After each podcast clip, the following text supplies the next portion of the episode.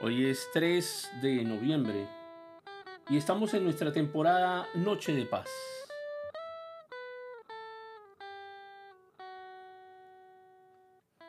Y nos preguntamos, ¿por qué están tan enojadas todas las naciones? ¿Y por qué pierden el tiempo en planes inútiles? Y nos preguntamos por qué los gobernantes de la tierra se preparan para la batalla. ¿Por qué están tan interesados en la guerra? ¿Por qué al interior de los países también los líderes se enfrentan unos con otros? Grupos ideológicos diferentes se enfrentan unos con otros. ¿Por qué los gobernantes conspiran juntos en contra del Señor?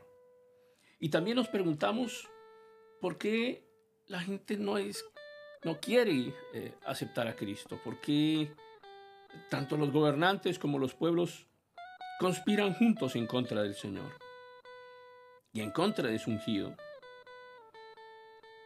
Y ellos dicen que se sienten oprimidos y gritan, rompamos las cadenas.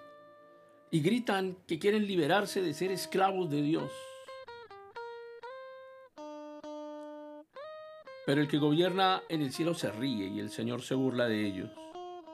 Y después los reprende con enojo. Y los aterroriza en la intensidad eh, de su furia. Porque el Señor declara, he puesto a mi rey, elegido en el trono de Jerusalén, en mi monte santo. Y el rey proclama el decreto del Señor. El Señor me dice, tú eres mi hijo. Hoy he llegado a ser tu padre. Tan solo pídelo y te daré como herencia a las naciones. Toda la tierra como posesión tuya la quebrarás con vara de hierro y la harás pedazos como si fueran ollas de barro. Ahora bien, ustedes reyes, actúen con sabiduría y quedan advertidos, ustedes gobernantes de la tierra. Sirvan al Señor con temor reverente y alégrense con temblor. Sométanse al Hijo de Dios. No sea que se enoje y sean destruidos en plena actividad, porque su ira se enciende en un instante.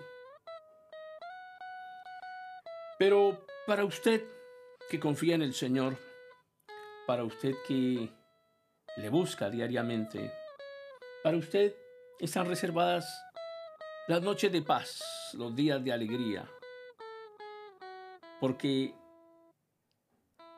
qué alegría es la que existe para todos los que se refugian en el Señor. Qué alegría para todos los que se refugian en Él.